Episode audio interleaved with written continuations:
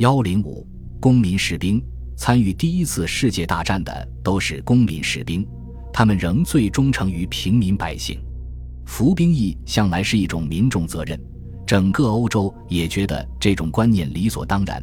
即便是在专制的俄国也一样。士兵对军队权威的服从是暂时的和有条件的，尽管比较模糊，但它最终来自他们对社会、国家和他们所奋斗的事业的承诺。一九一四年，战争双方的公众舆论都认为这场战争是一场正义的保卫战，但超出战争目标的惨重损失、伤亡以及争议渐渐动摇了这种共识。腐朽的政权渐渐开始丧失民心。自从一九零五至一九零六年爆发的革命失败之后，本身就风雨飘摇的专制沙皇。尤其容易受到由资源掠夺和军事失败引发的愤怒和幻灭情绪的影响。家庭在保持士兵和战争事业的联系方面起了至关重要的作用。对许多在前线冲锋的战士们来说，他们的亲人就是自己要保护的整个社会。这种家庭与前线战士的紧密联系，使得士兵时刻保持斗志。例如。法国士兵在战争期间收发信件的数量高达一百亿封，战士们也渴望离开战场与心爱之人相聚，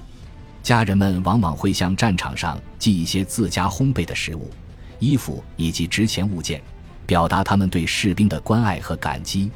一九一七年，每周都有超过一百万个这样的包裹抵达西部前线的英国军队。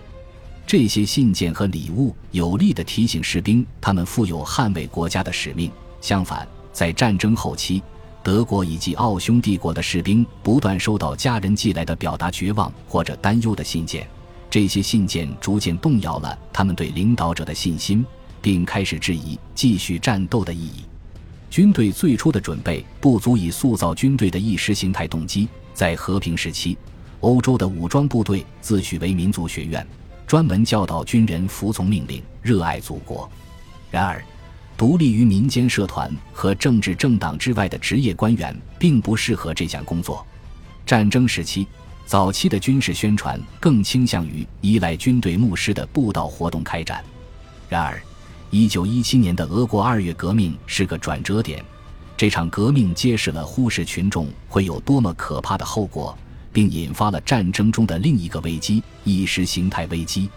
革命政权之所以迅速在部队中引进了一套现代化的政治教育运动，是因为他们意识到，士兵是军队的关键组成部分，可借此作为影响俄罗斯人民的渠道。早在1917年夏天，一个中央社会政治启蒙委员会就在培训讲师，给部队安排会谈，并编制关于军队士气的日常报告。作为俄国的政治对头，德国也悄然效仿，并于1917年7月公布了爱国主义教育计划。各级指挥官也大肆宣传，旨在教导士兵不可受敌方诱惑而妥协求和。他们的方法也成熟老道，不惜代价也要查明并解决军人们所伤心忧虑之事。很快，他们就意识到，寓谈娱乐最容易引人共鸣。电影也成了化解逆反心理的新媒介，很快就有了效仿者。其他军队也开始关注自己士兵的疲惫，并越来越多地使用进攻性宣传来激发部队的士气。